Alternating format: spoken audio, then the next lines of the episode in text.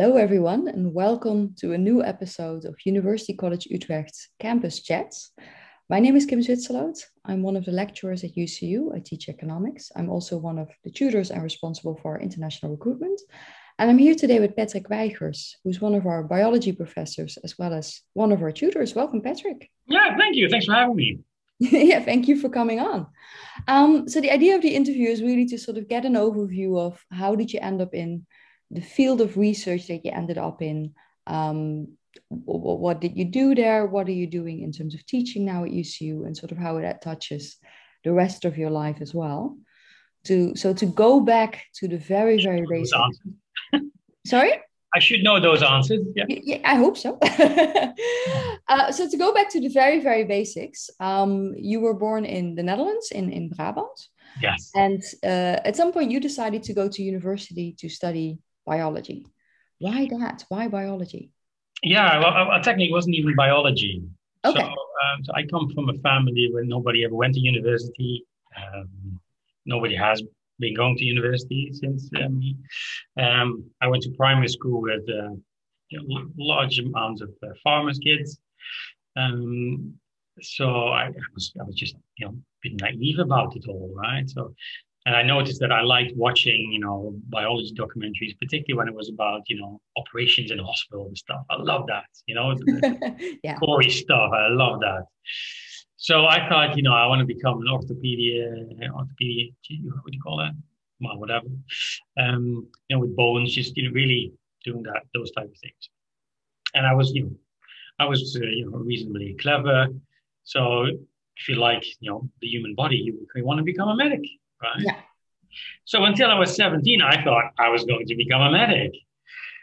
And then I went to the open days and started really investigating what it really meant. And it was very quickly clear that no, no, no, no, no. I'm interested in the human body, but I don't, yeah. you know, just talking to these people every, every day the same. Uh, you know, just you know, doing your doing your thing, doing your list, you know, and I, that was not for me. But then I had to suddenly think about, okay, what do I want to do then? Yeah. Uh, because I was just convinced that that was what was going to happen. And then I went to uh, an open day of um, was it health sciences. Mm-hmm but that was way too community focused, you know, society focused. And then I went actually to look here at medical biology here in Utrecht. Mm-hmm. But that is, you know, started maybe about mice and all that. And that that was clearly a step too big for me at that yeah. point. And so I was talking there to some people, and they said, you know, you should have, uh, you should check out Nijmegen, where they had biomedical health sciences. And she said that's a bit in between. So like in between, that sounds good. Yeah. And um, so that's where I went indeed. And, uh, you know, maybe you know, there was no UCU yet. Um, but with hindsight, you know, I always said if I wouldn't be doing this, I would be a, a history teacher. Mm-hmm. So, oh, that's very different. Yeah, yeah, and I love geography, and I, I actually was quite good at economics as well. Um, but yeah, I didn't have, I never really thought about it because I was going to be a medic. So never really even considered the other things. So, um, so yeah, so I went to Nijmegen, environmental health sciences, and to be honest, um, I was not the most motivated student. Um, I was, um, I didn't, I, I, considered quitting in the first year already. Had some personal problems as well. Parents getting divorced, stuff like that. And, um, but at some point, you know, I, I continued. Because what was that, that first year? Because um, you were the first person in your university in your family to go to university. Yeah. Um, so what was that first year like? Because that must have been a culture shock in some ways. At least I, I know it was for me. I'm also a first generation student. It was yeah. a different world. You know, I did go to Nijmegen, which you know you could also say should belong to Brabant, right? I mean, don't tell them that, yeah. Brabant, so that's you know that might have helped. That the, you know, it's uh, it's quite um, you know, um, socialist city, right? Mm-hmm. So, um, so it's not a place where you needed to be in a fraternity to have a good social life. Know, lots mm-hmm. of things organized anyway. So, so it's very easy to just do things your own tempo. Yeah, think that helped. But personally, so I have a brother and sister who are ten years older. Mm-hmm. Yeah, so half brother, half sister, and they kind of. So I was socially, I was very mature and um, uh, very confident. Mm-hmm. So for me, things like introduction was Valhalla. You know, just put me in with some people I don't know, and you know, I love that. So all these meeting new people in the beginning, I I, I really had no problem with that. You know, I was Yeah. not, not a bad cook, so that was not a problem. So so I yeah, I, I think I relied a lot on that. But I did notice um, that some of my friends always knew about all these opportunities that I hadn't even thought about, right? So Yeah. before they knew it, before I knew it, they were in committees, and uh, I, later also they they found out about programs. I just I, I didn't know better than to just do what they offer, and that was it. So so I, I, I was very naive in that sense, and I, I, and later also during my research career, I also noticed that it yeah you know that it's really hard if you don't have all those connections and have really you have don't nobody to to really spar about these things with. Yeah. Um, but also, yeah, I wasn't a very good student either. I was really, you know, I finding out about myself, a social life, what do I want? So, um, but I passed the first year. So Okay. And and what made the difference for you? What helped you in, in making it regardless of, of everything that was going on and all the difficulties you were facing?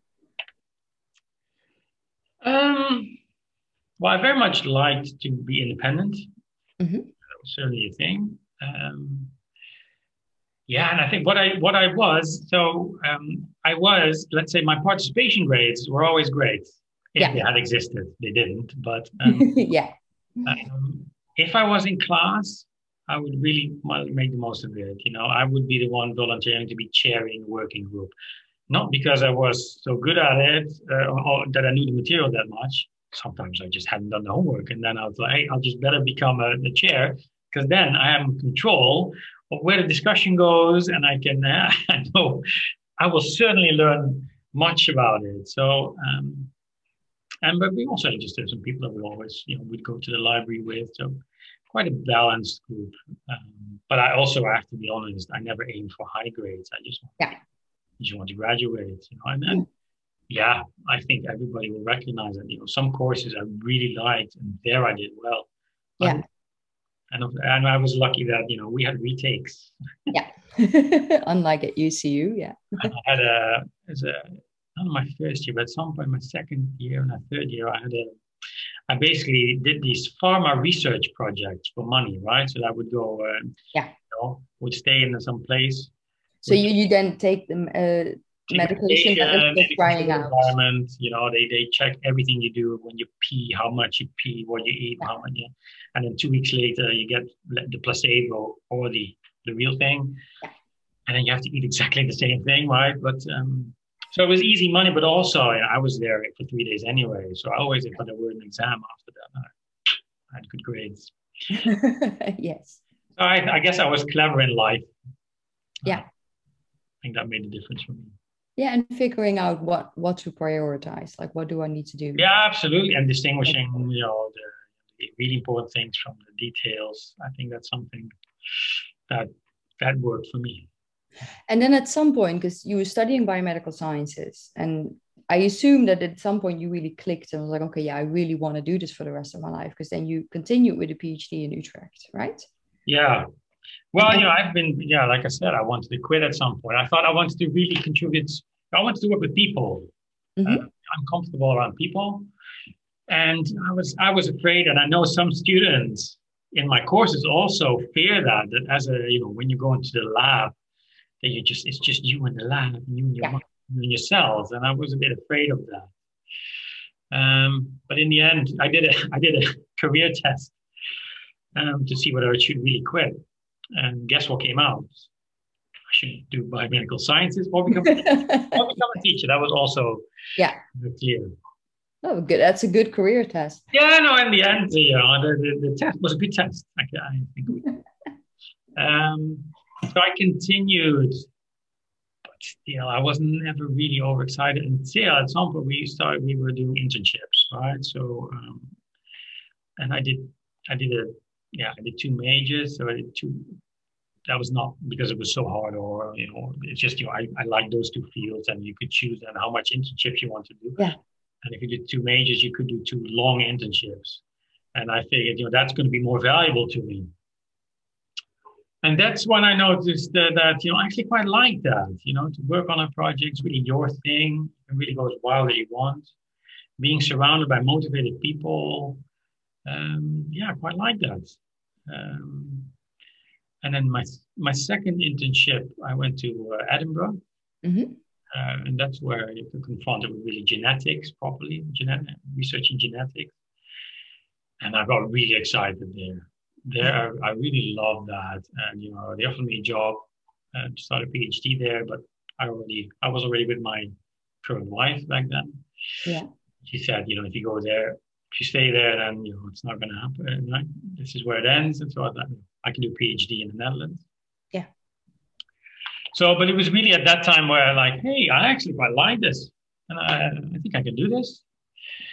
And then again, you know, it, you know, you just do a PhD. Again, I was still very naive. Uh, never really considered so carefully where I was going to do my PhD. I ended up in a in the um, what's now called, I think, Brain Center Rudolf Magnus here in Utrecht. Um, so what was it? It was neuroscience, but very much molecular, right? I'm a molecular biologist. That's what I consider yeah. myself. So everything related with DNA and cells and development and these type of things.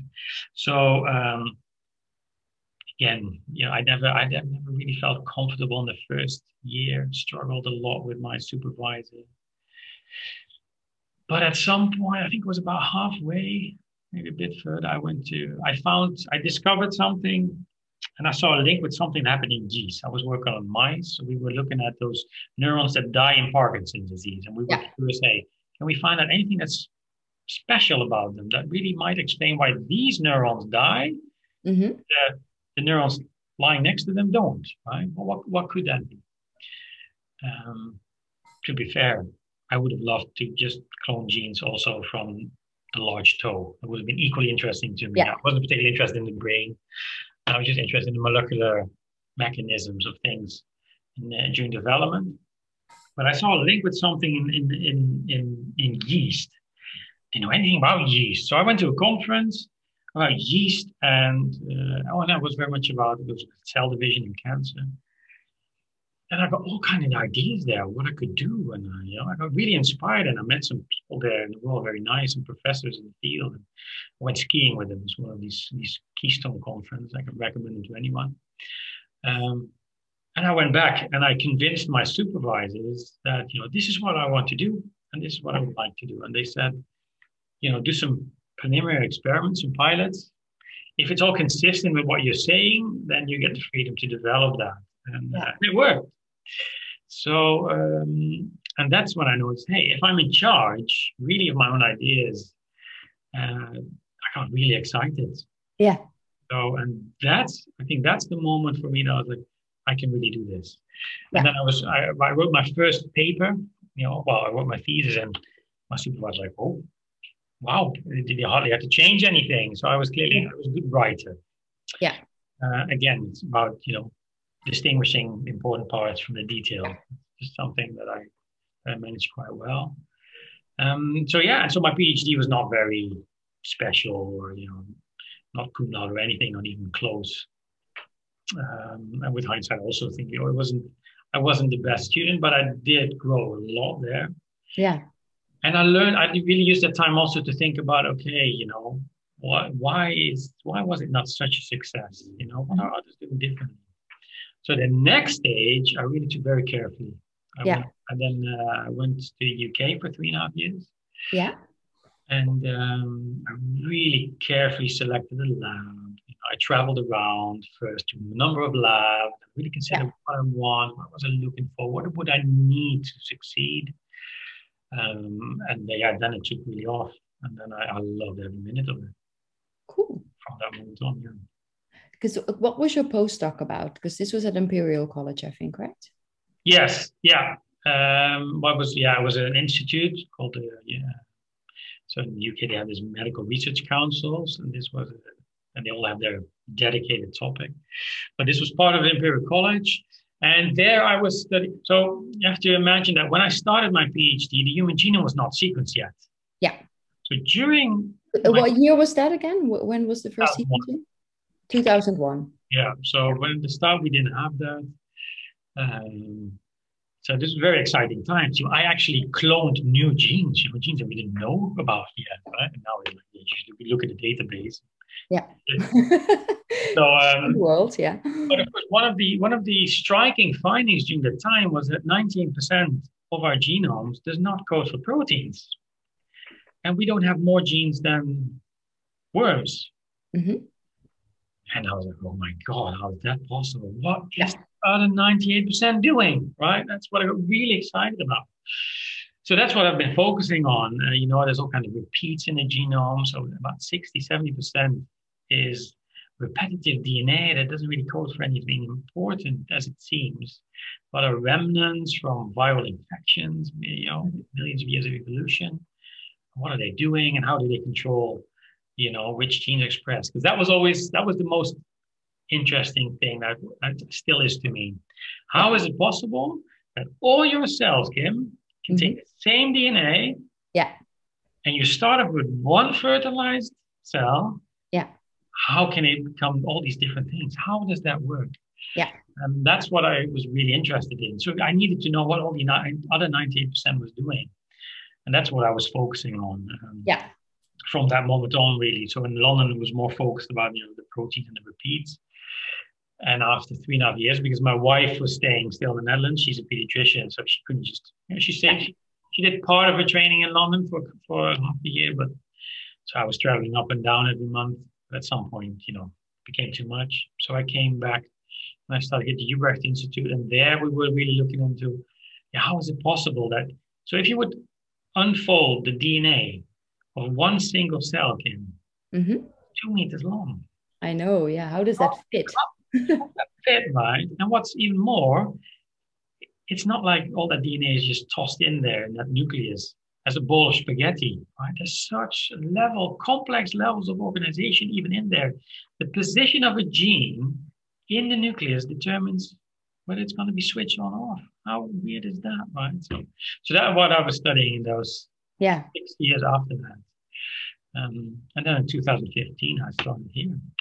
Okay, and and how has because if you look at the field, which you indeed mentioned so much has changed there in the last 20 years in terms of the knowledge that we have. Um, what have been like the biggest breakthroughs in those 20, 25 years? Um, well, I guess you know uh, you, you must have heard of epigenetics, right? I'm not sure what it is. no, exactly. You know, everybody has heard about it, but yeah. you know, most people don't really know what it means. I always explain it um, as you know, see that you know, your DNA is your script, your genome is your script, right? Yeah. But if you give the script to one director or the other, one will make a great movie out of it, the other a lousy one, right? That. Yeah. Why is that? Because it's about what you do with the script. Yeah. That's happening in your cells as well. So uh, that's what epigenetics is about. So genetics is about you know, your DNA. Mm-hmm. Epigenetics is about all changes to that DNA, but that doesn't change the sequence of the DNA. Okay. Like I say, the position of a gene in the nucleus influences it. It's epigenetics. There, um, you know, proteins can leave marks on specific pieces of DNA. It doesn't change the DNA itself. The letters yeah. are still the same, but now suddenly it's read in a different way. Yeah. Right. So it's really it's kind of like if you make notes in your in your book. So right, you you you you keep notes in your textbook when you're in class it's all those notes, you know, what do you do with it? That's what epigenetics is about. And it tells us how to use our genomes. And that explains how, you know, um, in, uh, in, in bees, you know, the queen bee has exactly the same DNA as uh, worker bees. Yeah. But still, there's such a difference. It's epigenetics, yeah. right? That, that royal jelly that they're, that she's fed contains all kinds of proteins that change these epigenetics. Yeah. So that's really what it is about. So in a way, it's like epigenetics can explain how the same DNA can lead to different kinds of. Yeah, it explains why, why identical twins are not yeah. identical. Right, the genomes are, but but there is influence from the environment, from your experiences. Yeah. Examples from you know from model organisms in mice, for instance, where um, you know certain fears um, are pa- can even be passed on to next generations, right? There's, so there's all kind of things. There's you know the famous hunger winter examples where yeah. you know children who are born from mothers in the hunger winter, um, and their their offspring are still have a higher chance of being obese, for instance. Yeah. Right? How does that work? So that's all related to epigenetics. Okay. And if you um because I mean you've seen a lot of research over your own life as well. Is there one that you particularly in, enjoyed or that made a really big impression? Not necessarily your own work, but of, of others as well. Um, well, yeah, I would, I would, yeah, no, I think um, um, so. For for well, for Youngs, we thought that during development, right, a cell. So at a, during development, right, so there is these stem cells. You probably heard yeah. stem cells. They can still become everything they want, and then they make a first decision, right? Do I want to become a brain cell or do I want to become uh, a cell in the gastrointestinal tract? Yeah. Right. But then that, that, that what we call those progenitor cells, it still has to decide what type of brain cell it wants to be, yeah. right? But one thing is certain, it will not become a liver cell anymore. Yeah. Right? Again, that has to do with these epigenetics, right? Yeah. Because basically, um, the genes that are not required by the neuron anymore, because why would you want to express a liver gene, is switched off. Right? Yeah. So we always thought, you know, you could never turn a liver cell anymore into a brain cell. Yeah. And in 2006, there was a guy called Yamanaka, and he showed that um, it is possible to just take a skin cell from you and, yeah. And revert that really back into the most basic stem cell that still can become anything you want. Wow. Yeah. So that really upset the whole thinking about, you know, how genes are regulated, you know, the whole thing about epigenetics, but also you can imagine, you know, what you can do with that. So you can just take a skin cell from yeah. a human patient and this, and look what happens when we would, you know, we would take it back to yeah. see what happens during development. Where does it go wrong? Yeah. Or we can maybe test drugs on these, you know, on cells from a patient. Uh, yeah. Uh, right. There's all these ethical um, issues with with working with human embryonic stem cells, for instance.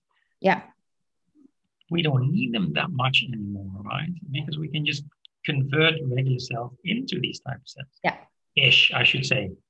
They're not 100%, 99.9999% identical, but there still might be some runs. But that really changed the field, right?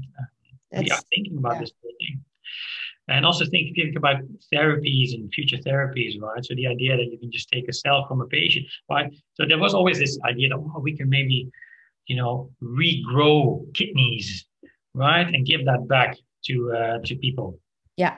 Um, but there's you know always uh, well there was of course uh, you could do that when people give kidneys right to their family yeah. members because you have to have this you cannot have rejection right yeah. so problem with immunology well if you can grow a kidney from the cells from the patient then there can be no rejection yeah right? so there's all these advantages that are there that really has changed our thinking about how to do you know, in ways of potential treatments in the future. Yeah. I think that would be arguably the biggest one.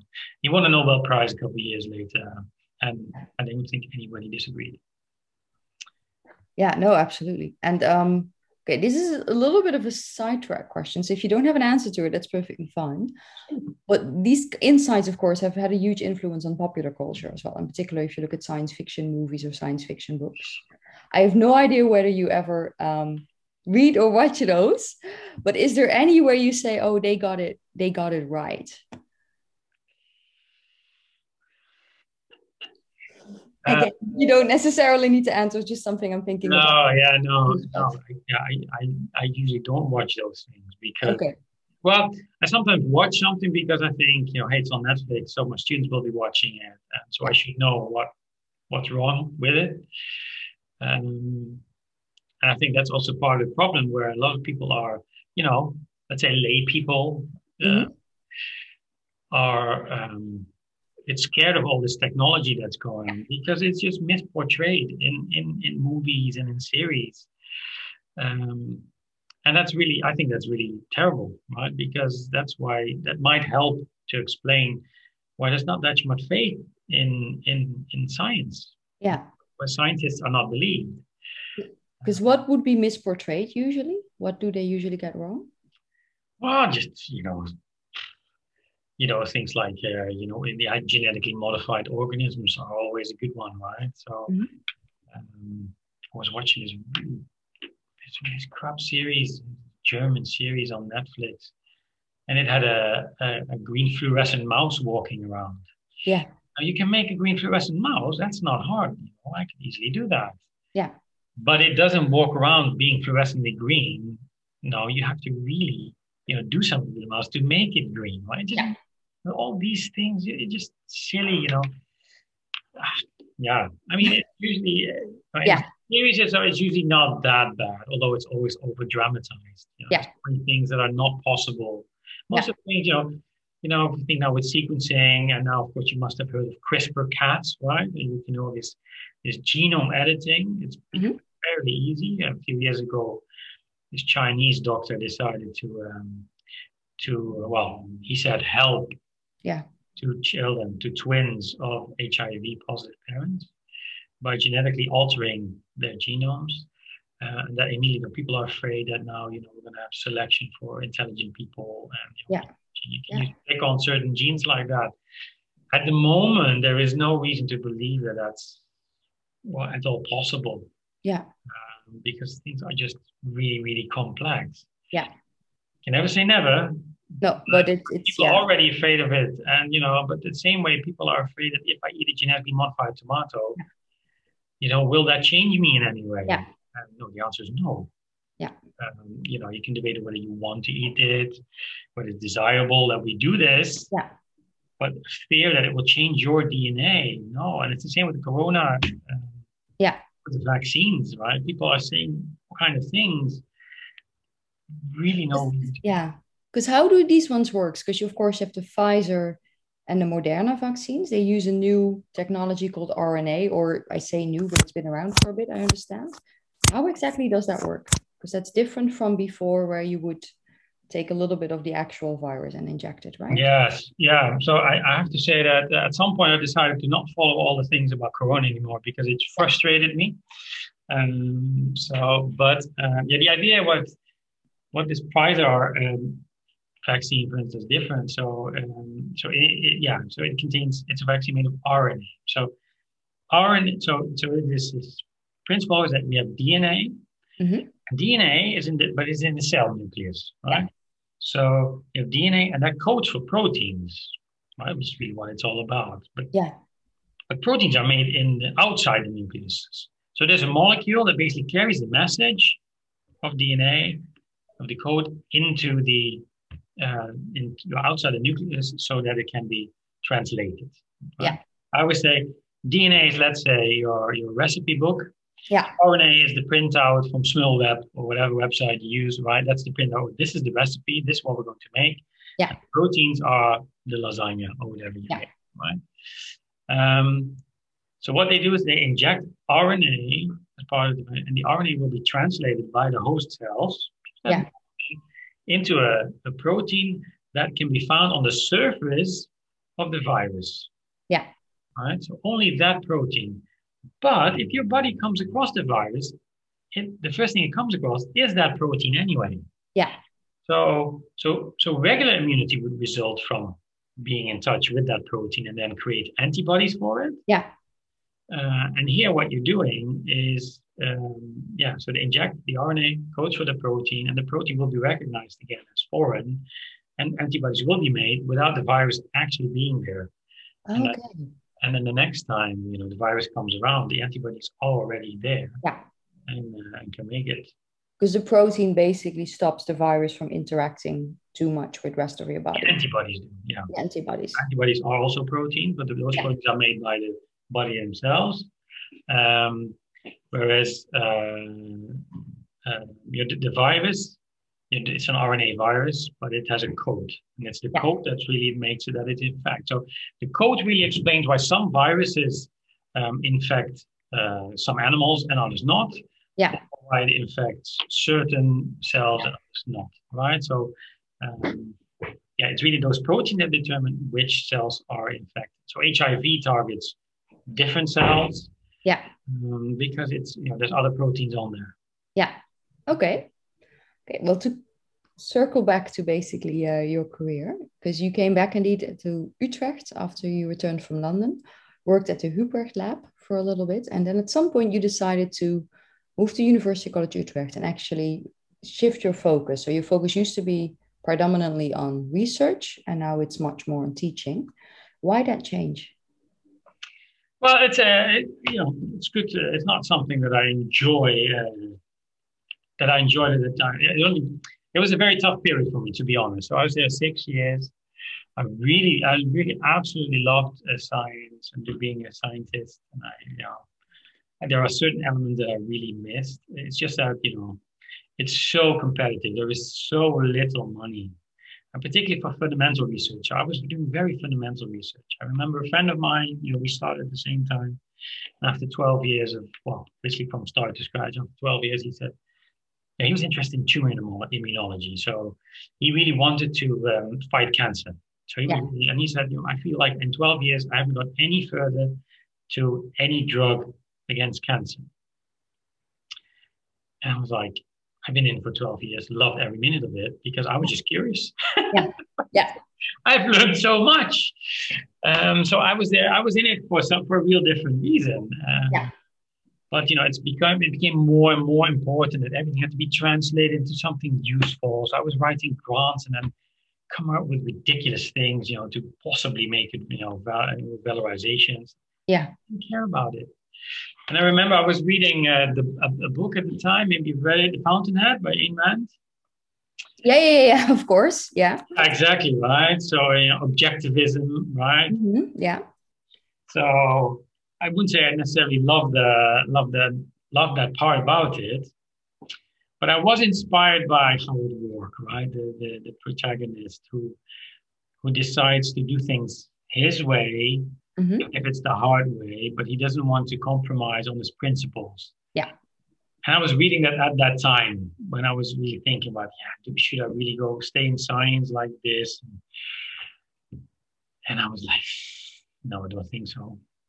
I don't want to compromise on it. So, um, but yeah, but it just it, it was so competitive. It's At some point, you know, the, the grant options became less and less. So, so I decided, no, I, I really need to do something else. But uh, yeah, that was a tough year for me, to be honest. I really had to get used to. it. I thought, you know, I was going to be a PI and you know, professor, yeah. and that's that's that's the only thing I can do.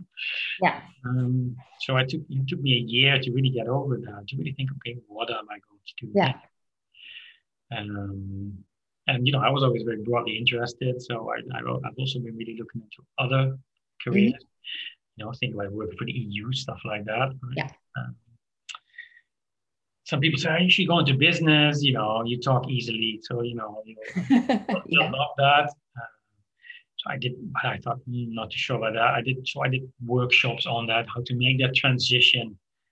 And I was sitting there with people like me and you know there was all these these business people coming to give lectures and people were like oh wow that's great and i was like uh you got to be kidding me right you're saying this but that's not really you know they were going on about how you know the motto of that company you know was so important to them to join that company. I was like yeah well what should they say? That you know you want to we want to make money over the over the lives of people with heart disease? I mean yeah. I, I it didn't resonate with me one bit. And the other aspect, of course, if you if you're in business, you need to be able to really transition very quickly, right? Yeah. Um, and this idea that you know I would be working on something for months, and then you know the CEO comes in and says, "Patrick, sorry, a patent has been filed on this and this. Yeah. Clean up your stuff tomorrow. You work on this." Yeah. But that never that I just couldn't do that. I'm not flexible enough for that. Yeah. Um, so. Um, so then, yeah, I just went back because I obviously I knew that teaching was an option, but most most people with a background like me, they end up at a University of Applied Science, and particularly because at the Hubrecht Institute and also where I was in London, we didn't have any teaching obligation, so I had no teaching experience whatsoever. Yeah. So just applying at a regular faculty without any teaching experience for a PI position, that was not going to happen, right? Yeah. And, that's, and most of the people end up in University of Applied Science. And yeah, I've been supervising lots of students always in the lab, master student, bachelor student, mm-hmm. also University of Applied Science. And I was just not sure whether I could really uh, yeah, whether to deal with that different lack of motivation. Mm-hmm. I actually applied for uh, for a position at uh, mm-hmm. Eindhoven, the University of Applied Science. So I made it until the final round. So you know, lots of people um, wanted to get the job. So I came to I was final two. Know, the conversation was really nice, but in the end I didn't get it. And they told me, yeah, we, we are in doubt whether you can yeah, adjust your level to those yeah. students. Yeah. And I was like, no, of course I can. With hindsight, they were absolutely right. Then. Yeah. And I think, uh, you know. I, how do they compare in your experience, students who are the University of Applied Well, they're younger, you know, they have a different background, right? So they yeah. were never among the most motivated students. Maybe yeah. they were motivated themselves, but they were not yeah. among the motivated students. So yeah, so they, you know they would settle. So if I would do so, yeah, I would be. I have actually taught at the HBO when I started just to get more experience, and I didn't have. And the HBO is the University of Applied oh, Science. Yeah. yeah. I did it for a while. So then, if I would be teaching a class of twenty-five, five would be motivated. Yeah. Um, so that's the opposite of here. Um, and if I would then do an exam review session, right, where people would come in and I would explain what they did wrong, only the people who had a 5.3 would come because they wanted to get that one extra point to get them a pass. Yeah. Yeah so for context, in the Netherlands, a five point, we have a grading scale from zero to 10, and a 5.5 would be a passing grade. So someone with a 5.3 usually would come in and need to say, I need 0.2 extra. Yeah, no, exactly right. So so yeah, and, and so my wife at some point also told me, Patrick, please stop there because you know you, you get you get demotivated from them. Yeah. Um. So I already figured that was already yeah that, that could be a problem. Yeah. And but somebody told me, you know what's for you? So UCU that would be something for you. And I was I didn't know what UCU was. Yeah. Um. But fortunately, so I so I you know I had a chat with some people there at UCU. I contacted them uh, you know, networking helps in that. So I knew some people. Yeah. But I, uh, you know, somebody caught me in touch with some people here, and I, you know, I, I researched it a bit. I was like, oh my god, yes, that is, that is the place for me. Yeah. But there were no teaching positions. And I had no teaching experience. So at some point I had a, but there were tutor tutor positions came available. Yeah. Um, so, um, so they told me, you know, maybe if you get a tutor position, you can roll into the teaching. Yeah. And I remember my interview, and wow, that was hard work. Um, you know, the lady Rosemary was interviewing me, and she was, you know, she did it her way, which I loved. You know, I think absolutely fine. But uh, and I was my honest self, as I normally as I always am. So I walked out there thinking, okay, that was my UCU uh, dream gone. But no, they actually took a gamble with me. And uh, yeah, and within two weeks, I also got a, my first course to teach. Mm-hmm. And that's how it started. And I, I, yeah, I've been loving it ever since. Right? So this, I, you know, let it be, but I let this be a message for the students. Sometimes you feel like, you know, how do I get out of this? This is not how I plan things. Yeah. I think, you know, I think I was a good scientist. Don't get me wrong, yeah. but I think I'm even better suited for this. So good things can come out of it. Yeah, yeah, things don't always go the way you want to, and it's careers aren't linear. I mean, uh, you know, and sometimes you make a, a, wrong choice, and then you can still change direction. Yeah, and I think that's what, and I think just our students have the benefit that you know they're already trained to be more flexible, you know, yeah. have more transferable skills. So any transitions that they will have to make, and they yeah. will have to make them at some point, will be much smoother than for people who have you know the standard yeah. standard degree. So um, because what makes teaching at UCU great? Well, I remember at some point, I, uh, you know, when I was really thinking about what I wanted to do, I made a list for myself. You know, what, what in what kind of environment would I be doing best? Yeah. And that was clearly working with motivated people. Mm-hmm. Um, you know, I came back for my wife. I never, I would probably not be living in the, in the Netherlands if mm-hmm. it wasn't for my wife. So this international environment, I always loved, right? Supervising yeah. students from all over the place, working with colleagues from all over the place. Um, so that was really an important element to it. And what I so and the motivation, of course, is fine. You know, our students are great. Also, I, I remember telling my wife, you know, after a few months, oh my God, you know, all my colleagues are motivated. They're all nice. They're all very helpful. Um, they're interested, but they're also interesting. And I think that's yeah. another, that's another interesting of all an important point for me is that so as a scientist, it was me just focusing more narrow, narrow, narrow, narrow, right? I would I wouldn't read books unless it was a holiday, because it would be these, would be these piles of articles that I had to go through constantly that was just looking at me and saying, hey, us first, right? Yeah. I feel guilty if I would read anything. And especially, so I wouldn't just say the teaching, but also the tutoring. I think that combination is really, really powerful. I think being yeah. makes you a better teacher and vice versa. But as a tutor in particular, also as a teacher at UCU, but as a tutor in particular, you know, you actually get better from broadening your horizons, right? Yeah. So if I watch a documentary or read a book on completely different things, I actually get better at my job, right? So I'm really, yeah, encouraged to do these type of things. So I really feel like you know I'm, I'm catching up on so many things. I'm developing myself in so many different ways. You know, during the Corona time, I did a you know well I you know I you know that of course. Um, I took a course, uh, a 12 week course on art history. Yeah. Loved it, right? And yeah. it, it really makes me better on my job, I believe. Yeah, no, absolutely. It's uh, it, it's one of the things when I often present UCU abroad and also for the the webinar that I recorded for UCU. It's really people think that to get in depth knowledge, you need to study more of the same stuff. And in my experience, it's the opposite. If you want to understand something more in depth, you need to look at it from different perspective and study different stuff. Um, it's the same way, like if you want to become a good doctor, an art history course can be incredibly useful because it really teaches you to watch carefully. Yeah, no, absolutely. I always recommend our, our you know pre-med students also you know, to take religious studies or anthropology or these type of things as well, or even art history to do these things different. There's a reason why SUMMA wants our students to do these things as well. and that's for the reason that you mentioned, right? So um, you want that perspective. And that was also the reason why I wanted to set up this gastronomy course with Erin yes. of course, right? Mm-hmm. Um, because what, what are you doing in that course? It's a summer course that you're teaching together with uh, an econ- economics professor, Aaron van Sas. And it's about gastronomy. It's an interdisciplinary course. Yeah, so let's not forget he's a trained chef. Yes. Important element, right?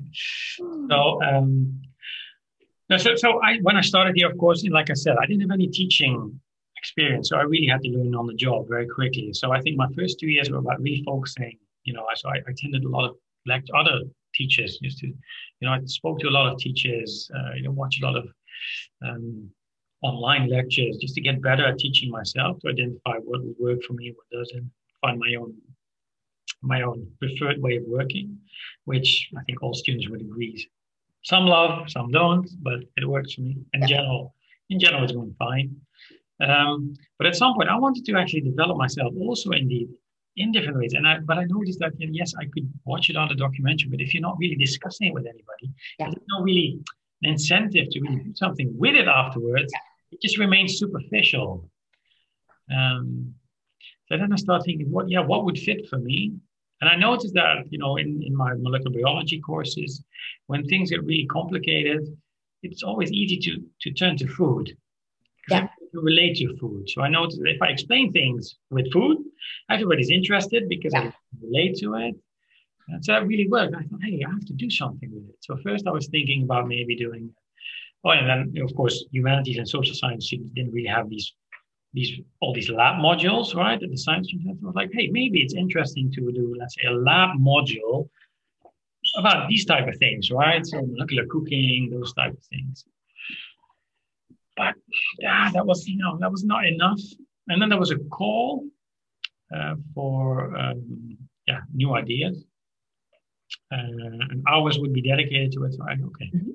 And that was on a Tuesday afternoon. I vividly remember. And I sat down on the train. I live in Eindhoven, so I travel up and down all there every day. Um, I was in the train and I wrote in those 45 minutes, I wrote, what can I do with this? Yeah. And I was like, oh, this is way out of my out of my league. I can never do this by myself. Yeah. I can do the science part. I would love to do that. Also, yeah. But yeah, I have a PhD in neuroscience, so I could do the neuroscience. Although now we have Gabriel Beckers who do a much better job than I could ever do, but still, I was like, okay, this, you know, let's go do it. But I, but I, you know, we really, I need, I can never do this by myself. And then I emailed Aaron, and he was like, "Oh yes, I get so excited about this." And we sat down, and you know, immediately was like, oh my God, you know, Erin's going to make this course so much better than I could ever do it myself. Yeah. So yeah, and you just once you when you have to talk to Erin about food, you, you know, you'll never stop. And Erin has this amazing ability to make associations. It's yeah. it's so impressive, right? He can connect anything. So so then that's when we really got this idea. No, no, what we we want this to be a, a sort of introduction to interdisciplinary thinking right? So because a lot of there were of course interdisciplinary courses already, but they were aimed at the third third year, right? Because yeah. there is a general idea, which you know, which I think Erin and I agree with, that you really want to do proper interdisciplinary research, you have to be well grounded. Yeah. But what we don't agree with is that we would wait with really interdisciplinary promoting interdisciplinary thinking and showing the value of it um, until that year. Right? Why not yeah. earlier? So that's when we came up with this idea to do it this way. So basically, what we do in the first three weeks, we approach gastronomy and food from all kind of different angles. So you know, art history, philosophy, biology, obviously, economics, marketing, um, law, geography, uh, what neuroscience, of course. So all these different, you know, different aspects, so that everybody is on a certain level and then the final two weeks are really about interdisciplinary topics. Yeah. So uh, and questions. So this this week that we're now now is really about what makes us really eat. You know, because it's clearly not just nutrition, right? Yeah. Otherwise, we would be eating really different things. Yeah. Right. So um so so that's what we're dealing with this this this week. And next week will be very much about what's the future of food because that, yeah. so there's so many aspects of it. And these are really interdisciplinary issues. Yeah that's what they're working on now. I think that sounds really interesting. Project, um, which we're really excited about now as well. So they're, they're, they're I think I can announce that. I think I would be fine with that and students. So what they're now working on, and that's a final um, project where they all have to, you know, mm-hmm. they have to come up with a proposal, basically how to make dining hall great again. Right? Oh wow! Dining hall used to be this yeah. important social hub. But I think we as tutors certainly notice yeah. that with, you know, we understand why the kitchenettes were introduced. Yeah. And we understand that there were problems with dining hall, but I think we all agree that students are now missing out. Yeah, it's had a negative effect on, on social yeah. cohesion. It's made it harder for people to find their people. Exactly. Um, right. So, it, it's had, yeah, it, it's definitely reverberated and had a lot of negative consequences. Exactly. And that project, you know, that's much more than just about food, right? Yeah. It's about economics. It's about how students behave. It's about what students like. It's how you present yeah. things, about what they want to eat. It's about having diversity, cultural elements in it, all these things. So, that's the, the final project where they have to bring all these things together that they've learned and really show that they can apply it yeah. proposal for, okay, especially when we're relocating, of course. Yeah. even more important that we think about this carefully.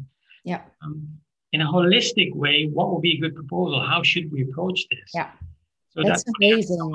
Yeah, and uh, so Sjoerd Boska, the managing director, yeah. will be there to listen, and they have to. That's great. See this because you know when you know I have all faith in the committee who's in charge of the relocation, yeah. but here are 22 students who are you know, so well prepared.